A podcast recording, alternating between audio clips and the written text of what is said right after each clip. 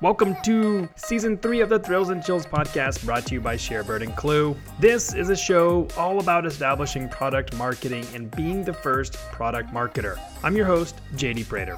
Today, we are talking with the talented Julia Zatar, the head of product marketing at Loom, all about scaling yourself within a high growth startup. Before we do, let's give a quick shout out to our sponsor, Klue. That's Klue with a K, the leading competitive enablement platform for product marketers who drive revenue for their business. Klue helps you collect, curate, and distribute competitive insights to enable sales and revenue teams to win more deals. Don't just compete, compete to win with Klue. Julia, welcome to Thrills and Chills. Really excited for this conversation because you've now been at Loom, which I'm an active user, big fan of videos. You've been there for roughly two years now, but what I'm curious is what was it like in the beginning joining Loom as a, like a senior PMM, and now you're the head of product marketing. Take us on that journey. Yeah. So it was January 6th, 2020. I remember very clearly. I was hired by our VP of marketing at the time, and he hired two product marketers at the same time a product marketer and a senior product marketer, which was me. And we were a marketing team of three, and we didn't grow that much in that first year. So that was an interesting journey. And the company grew, but the marketing team didn't grow that much. And yeah, that's how it all started, basically. I just can't believe this. So again, on the outside looking in, there's no way that there's only three people, right? Like I just can't believe this because you're everywhere. I see Loom everywhere. Like I think this also speaks highly of the PLG, the product-led growth side of Loom, which we're going to get into in just a second. But like that is just crazy because they've been around for a while a ton of traction, like 14 million users plus now. That's not a small feat. And that's really hard to do without some kind of marketing. But I am excited that two product marketers coming in at the same time, again, like that just shows how valuable this skill set is. So coming in, what were some of the first projects or some of the first things like you kind of like wanted to tackle, knowing that it's a small team, you have to prioritize? Yeah, it's interesting because what I didn't just say is I was hired as the PMM for integrations, and my counterpart, George, was hired to do core product. But what ended up happening is because there was only two of us, we just basically were doing a lot of everything. So one of the first major projects was the dreaded sales deck. But the biggest kind of project that we launched in May was new pricing and packaging. So we launched the beta of our Teams product back in May 2020. And so it was kind of a sprint towards that. In the middle of that, of course, the pandemic happened, oh, and yeah. we actually made a pricing change as that happened as well. We made it free for education, basically. Yeah, and then it was kind of like there was no marketing materials. So we just were kind of doing everything. Prioritization was very hard, let's just say. so you're like basically you're coming in you're wanting to focus on product marketing but you're really having to be this full stack marketer and really going end to end with a lot of this stuff. That kind of excites me. I don't know as someone now like going back into early stage startup i'm our only marketer right now. I am hiring for a pmm but it's kind of fun. Kind of doing every day is literally different. You're going back and forth. I've been in roles where sole focus product marketing and you can go really deep and i think that's like that kind of fun. So for you now, how does that look now? I think I saw you're doing some hiring and the and the marketing yes. team is growing. So yeah, I'll just touch on like the fun of doing a little bit of everything because I know your audience is some people are looking to break into product marketing or come to smaller companies, but I used a lot of my previous experience in PR to just be useful to the team and hit the ground running. Pricing and packaging was the major focus and the project, but I was also helping out with PR when we raised our Series B plus. So yeah, I just wanted to mention that. But in terms of where we are at now, yes, we are growing. I actually have a lifecycle marketer reporting to me now as well. So we kind of include that in the product marketing stack. And then we're hiring a product marketer for our ecosystem. So that role has evolved. I'm kind of replacing myself. And we're also hiring PMM for enterprise. So that person will work to position us more up market, working closely with sales, but also on the new product stuff that we're shipping for more like larger customers. Oh man, that's like super exciting. There's a lot to unpack here. So I'm going to take these in order here. I want to touch on PR. So going from PR into product marketing, that's a move. And I know a lot of people are trying to break into product marketing. I love to touch on that. I want to touch a little bit on pricing and packaging. And then I want to talk on this head count. So kick us off here with this PR background, which means you're probably really good at messaging and writing. so how did you take that skill, which I can see is very applicable, but breaking into product marketing, someone taking that chance or that risk on you? Yeah, absolutely. So I am a huge believer in PR people converting into product marketers if that's what they're interested in. I think the difference is that you get to flex your analytical muscles in PMM. So if that is a skill of yours that you're underutilizing, that's what's fun about breaking into product marketing. But exactly as you said, the common thread in my career is messaging. So I started out in like doing crisis communications, actually working with Fortune 100 Australian equivalent at the time companies who were doing hiring a new CEO, announcing financials and stuff like that. And so that was all messaging and we went really deep. Like that was almost exclusively the job. And so that set me up really well to do, which is a core function of PMM, which is messaging. That's kind of like we are the linchpin of messaging in a company. Everyone comes to us for that. So I actually had meandering kind of track before that. I also worked in kind of like a consulting role for the Australian government where I was also kind of doing like marketing, a little bit of BD and partnerships, but going deep on technology. So I kind of packaged all of that up and was like, I want to get closer to the core of the business. And that's why I wanted to move into product marketing. So I used my skills in messaging to repackage what I had done. And I was lucky to get a role at Wizeline in product marketing. And then once you have the title, it becomes really easy. I get a ton of inbound now just because I have the title. So I think that's kind of one way in. Yeah, 100%. And one thing I also want to highlight within your background is you've been a co founder. And what I've found just in doing this podcast, like we're on season three now, first PMMs, people establishing product marketing, there is this entrepreneurial spirit running through all of these people. I find that it's very true. And then you've taken these skills, but you also can couple it with, I can go figure this out. Like I'm an entrepreneur, I have some grit, and I'm going to get there. Uh, do you think that that has helped you to where you are now? Yeah, absolutely. I think a PMM superpower is being able to see the big picture and then also like relationship building with all the different parts of the organization and then really being the person that brings it all together. And so if you don't love being in the weeds, like I have always liked big picture, which is hard when you first start out your career because people are like, hey, that's not your job to think big picture. Like you got to go do this minute task. But the beauty of product marketing, it is like natively or whatever the word is like inherently cross functional and big picture thinking. Of course, you have to do like focused things as well. But so I think being entrepreneurial and pattern matching, that kind of thing is a great skill for PMMs for sure.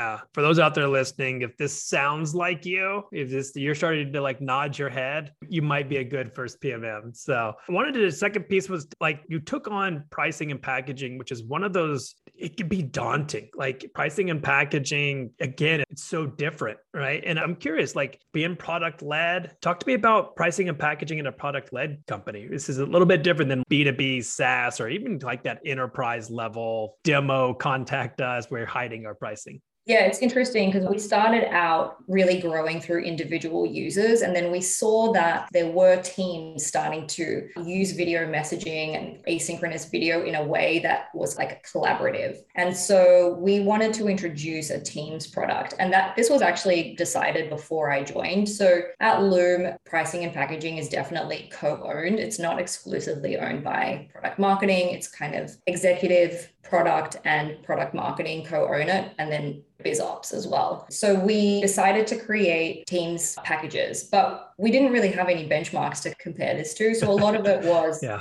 guesswork. And we did do research, but there's only so much research you can do. And then you have to kind of take a bet. So we released the beta in May. And yeah, I mean, we just kind of, you don't have a choice. We were growing so fast. You just have to grab the bull by the horns and figure it out. And that's where those problem solving skills come in handy. If you happen to be a little bit analytical, you don't have to be able to crunch numbers in a spreadsheet. You can tap people in the organization who can do that to help you. But yeah.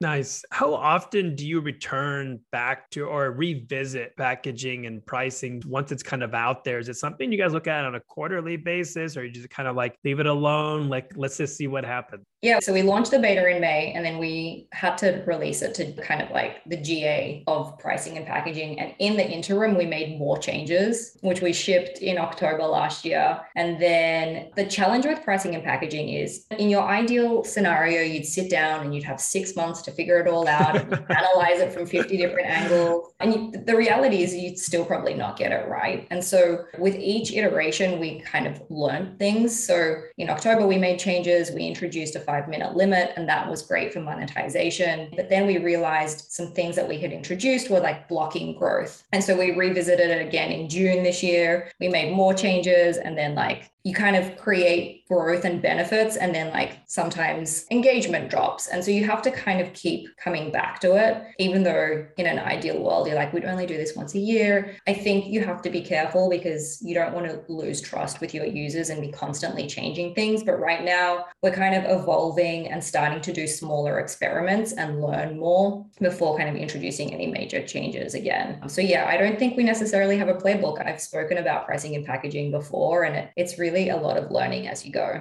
Yeah. I mean, it's great advice too, because I think a lot of times, I know in my own world, it's like it can feel daunting. It can feel like you get this imposter syndrome. You're like, I don't know. Like, I'm just going to go open up five companies that I like, go look at their pricing. And I will personally admit right now, your pricing page, I love so much. I copied the design and built it in Webflow. And so at Osmos, you go to our pricing page, it looks the exact same because I loved how it was so well laid out. So anyway, just wanted to share that with that I loved your pricing so much. That's where I was ultimately going was this compliment.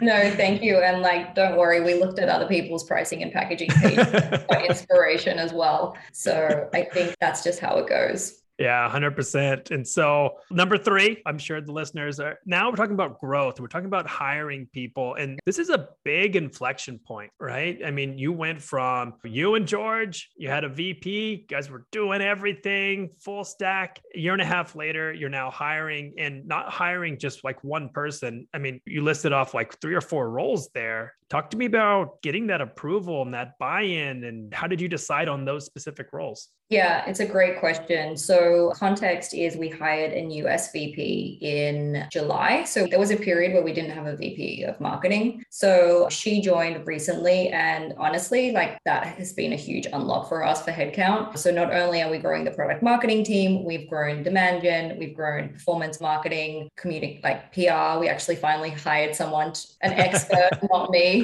um, to do that job. And then we've just grown so much. When I started, we had 40 people. Now we have 162, something like that. Wow. Wow. And so workload has just continued to grow, and our product management team has grown a lot as well. When I started, there weren't any product managers. And now there's like, I don't even know the number. I know I should, but because it's just changing every day. But yeah, so we decided basically because now I'm managing the team, I have to replace myself. So that was a kind of easy decision to make. And then we have a big gap in enabling the sales team. So we did have some help there that was reporting into the sales team, but we've really decided to bring that over into product marketing and have someone dedicated to that, as well as focusing on the product side that is appealing to the admins. So that's where we're starting. Honestly, I feel like we're actually only hiring two right now, but you know, we could easily have enough work for four, like four new people.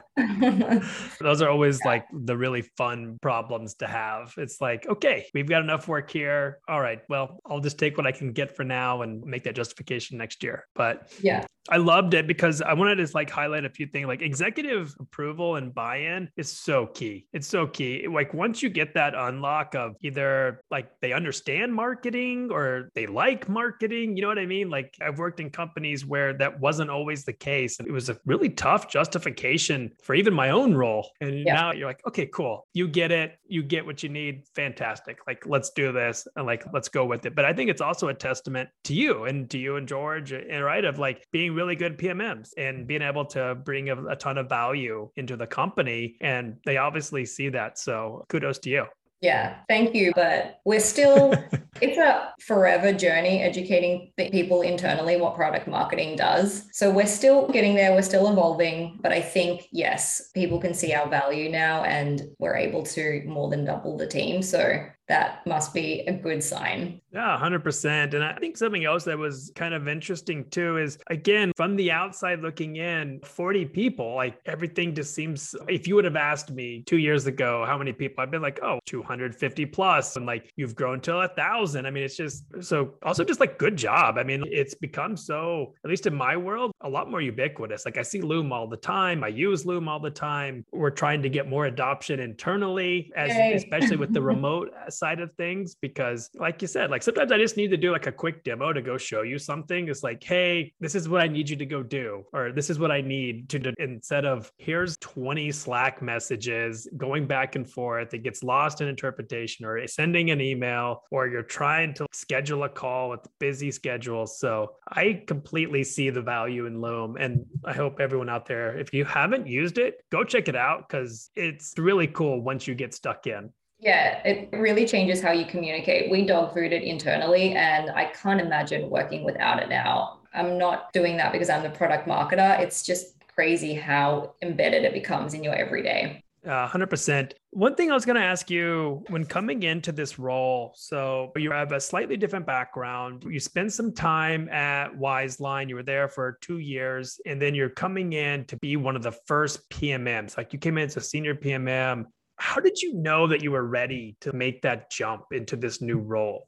Yeah, that's a great question. So at Wizeline, it was interesting. The company was doing both products and services. So it was my first kind of real taste of what PMM is. And I decided I loved it. So I was like, my next step has to be at a actual product company. And I came across Loom in that job, actually through my boss, Caroline, shout out to her. We used it internally a little bit for sales enablement. And I was like, this is going to be huge. I just had a gut feeling. And I think more than me thinking I'm ready to be the first first PMM, I was like, I'm ready to join this company because I am bullish on their growth. And the VP of marketing at the time was a product marketing background. So he knew that hiring product marketers as the first marketers on the team is a good place to start because we kind of are the jack of all trades. So I think I knew that it was still early. I knew that my superpower is being a jack of all trades. So I wasn't kind of afraid of not being able to do the job. And then I was just very excited about the company, video for work. I just had a feeling it was going to be big big.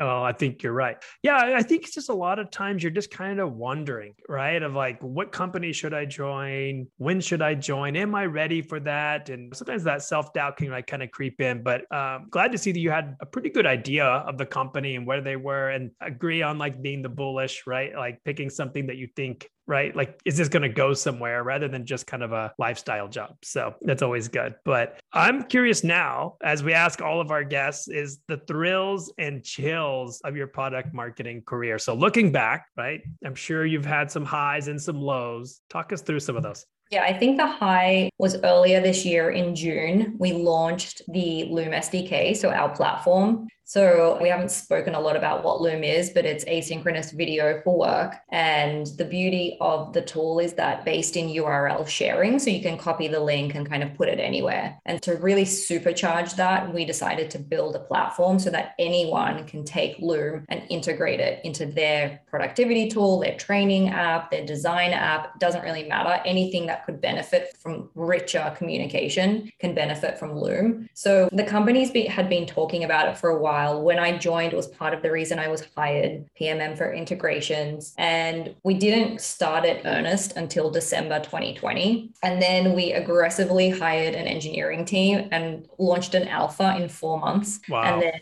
the beta in June. So it was like doing a startup within a startup, and we were going very fast. I would say it's like a thrill and a chill because it was very intense, more of a chill at the time, and then a thrill in hindsight once it's done and it goes well well. So we did a tier one launch in in June. We launched on Product Hunt, and we like what we were up until 4 a.m. like getting yeah. votes and all of that kind of fun, very early stage startup stuff. So that was definitely a high. Another thrill would be we recently just wrapped up messaging and positioning project. So I'm sure you can, all product marketers can relate. It's like core to our job, but it's really hard to find the time to actually sit down and do a proper mm. exercise, package it up, and then roll it out. And we just spent Q3 doing that, and I'm rolling it out now. So that feels like very just nice to have that done and then roll it out. Should I go to chills? Yeah, no, I think those are like really good highs. I think one thing that you said that I want to hit on is sometimes those highs are chills, right? It depends on like where you are in the process. I have definitely had those where you're like, this is awful. I don't like this. Why are we doing this? This feels rushed. Then it gets out and you're like, it's a win. Okay, we did it. High five. Yeah. So that it becomes a high. So I can definitely, I have the experience as well. So I like that one. But let's hear some more the chills and the lows the chills. So I would say like big chills, not to like talk about pricing and packaging too much, but during the October launch, because we made a pivot between the beta and the GA, we had a very tight timeline to do that. And because we're still a startup, we don't have like these amazing processes built out on how like all the teams engage with each other. And honestly, half the company was on this project. And this is interesting as well when you talk about like what is product marketing, because I was definitely definitely going over into the product manager role a little bit. I was working with a biz ops person who had was transitioning into a PM role and we were kind of just working in sync, like trying to figure out all the cohorts of all the people that would be affected by these changes. Mm. And the chill of pricing and packaging is that it's more risk mitigation and trying to figure out like how is this going to impact all the different groups that we have. And when you're growing fast and changing things, like you end up having a lot of cohorts that aren't aren't public, they're like all internal cohorts. Yeah. So we had to just do like painstaking work to get through that, to just figure out who these groups were. And then on top of that, we were doing a rebrand and a redesign of our website. Uh, okay. and actually, like, this is kind of like a thrill and a chill as well, because I pushed the whole company to release these two things at the same time because we were going to do it separately. And I was like, this is going to be awful for users. If they yeah. get a pricing change and then a brand design change two weeks later, we're going to look super amateur.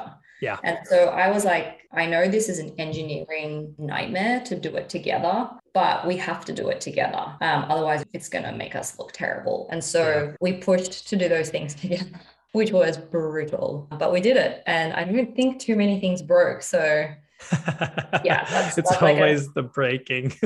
yeah. Uh, there's another chill, chill but thrill. And then another one I would say is like this is a not a one moment in time, but I think the dark side of being a jack of all trades and a little bit of a linchpin is you do a lot of invisible work that people don't see. Mm-hmm. And so I think that's like something that we as a industry, product marketing have to figure out because there's a lot of stuff that we do that's impactful, but it's not nicely packaged and people don't see that it's being done. And I think that's a bummer. And that's like, it's hard because you're doing a lot and people don't see it sometimes. So I think that's a bit of a chill. Yeah, that's a good one too, because you're always told go like you have to evangelize your role, evangelize your work. And you're like, that's just like more work. Like you want me to send weekly wrap ups and you're like oh i don't want to like you know it's just what it comes down to. It's like, like on a friday afternoon that's the last thing i want to do is recount. And so i know that it's worked in the past. I mean i think it can work for some. You could hey do a loom and send something out. But i definitely agree that there's a lot of invisible work. I don't have a silver bullet for that one but i think the thrill of that invisible work is when, when it becomes visible. Yeah that's true. You're like wait this has already been done? It's like, yeah, hand raised. It was me, right? So yeah. Really also, cool. like it just becomes even. It's interesting because the way I've been in this role basically since in March after I started, the pandemic hit, and so it's interesting just to reflect on that as well because it's a whole new world in terms of socializing your own work, right? Mm-hmm. a lot harder when everyone's remote and you have to be more deliberate about it. But yeah, shameless plug for Loom. It definitely is a good way to do it. I know. I, want to go one more step because sometimes you feel like I am doing this. You guys didn't see my email, you didn't see my Slack message, and people are just like, no, like, you know, no. Or so you have to like, there is a repetition to it. I know in my own world, I just came across this yesterday. Like, I had built out these amazing dashboards for our company, and I've explained it to them three times. And then again today, I get pinged, hey, do you know this, this, and the adoption for? I'm like, it's in the dashboard. it's like, you know what I mean? Like, it's go look at it. Right. And so yeah. I think there is this repetition, and you have to build this in for your own, I would say, making it a habit for yourself so it can become a habit internally. Totally. So I'm still working on it. I'm not that great at it. I wish I was better. I've seen people that are really good at this, and I know I'm not them. So I'm right there with you in the lows on that one. Yeah. Well, Julia, thanks so much for coming on. It's been an absolute blast learning a little bit more about your time at Loom and even before then, but also just like what it takes and what it's like to work in a fast paced startup where things look great and shiny. And on the inside, it, it's maybe not as rosy, but I still think you guys have done an amazing job and just watching what the company has done. So I think now a unicorn status too, right? Like over, right. that's right. Yeah. So one and a half marketing. billion. One and a half billion head of product marketing two years ago. That wasn't necessarily the case. So what a fun ride. And I can't wait to see what happens in the future. And we'll definitely probably have you back on because I want to check back in and hear all about it. Yeah, I'd love that. Thank you so much. And now a quick word from our partners at Klue. Stay in the know about your competitive landscape with Klue. Share real time insights across your organization with Klue's dynamic battle cards delivered everywhere your sales reps live through integrations with Salesforce, Slack, HighSpot, and many more. With Klue, you'll never let your sales team be blindsided by competitors again. Crush your competition with Klue. And we'll see you next Thursday. In the meantime, don't forget to subscribe. And if you have any feedback on our episodes, things you liked, things you want to hear, anything else, please email us at podcasts at sharebird.com. And you can connect with me on LinkedIn. I look forward to seeing you next week.